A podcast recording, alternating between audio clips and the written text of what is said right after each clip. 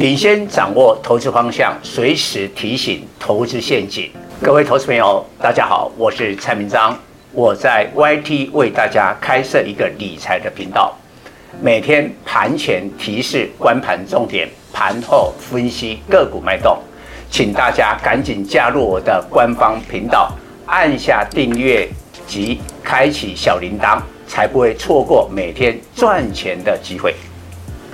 蔡总盘中跟你有约哦，赶紧扫描右下角 QR code 加入蔡总官方 Line@ 粉丝团，留言贴图小爱心就可以顺利完成报名哦，名额有限，速抢速赢。各位粉丝朋友，大家好，我是陈章，现在是礼拜二盘后的分析。昨天飞达大涨八趴，带动了美国股市科技股。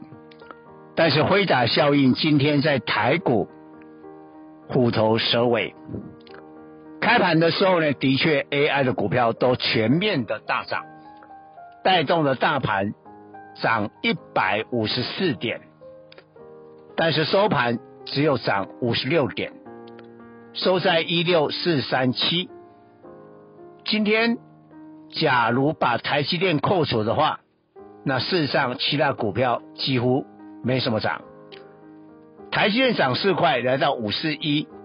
AI 的股票当然也有像二三七六的技嘉直逼涨停，这个表现不错。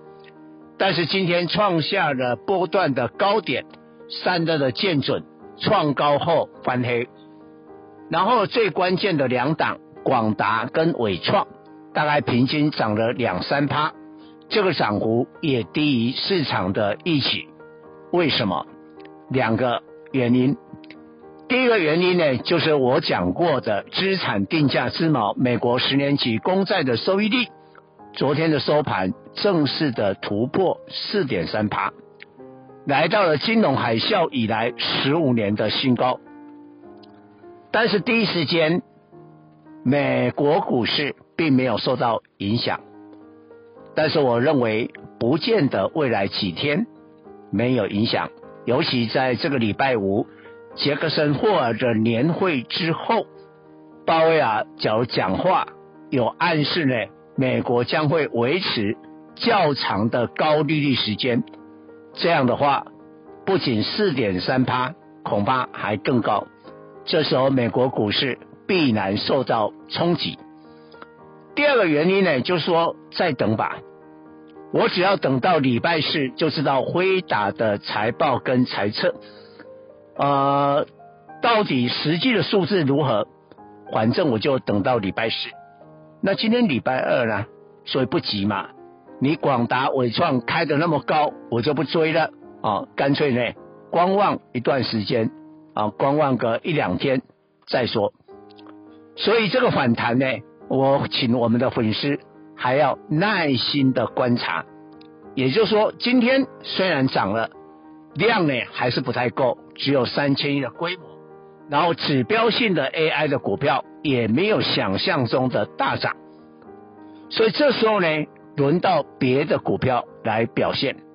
现在最强的就是 IC 设计，已经成为台股的股王，呃，这个很很久一段时间了，啊，这个四星 KY。股价跌下去了以后，拉到两千，还变成了股王，好，这个是盘面最强的股票。但昨天表现好的网通股，今天只剩智邦，其他的普遍都出现了压力。辉电子的部分的话，航运表现比较稳，就是蔡总礼拜一的专题讲的，其实巴拿马运河的旱灾啊，让散装轮呢啊旺季呢意外的来临。但是这些股票还不具指标性，一定要老大。整个航运股的老大就是长荣海运，长荣海运的股价上涨，而且出量，哦，整个行情才会驱动。那今天还不算是真正长龙的上涨，因为成交量并没有放大，但是隐隐约可以看得出来，啊，市场也有可能在担心美国十年期公债收益率。可能会有持续的上上往上啊，影响到股市，所以资金会往低基期的部分、低基期的族群来移动。以上报告。本公司与所推荐分析之个别有价证券无不当之财务利益关系。本节目资料仅供参考，投资人应独立判断、审慎评估并自负投资风险。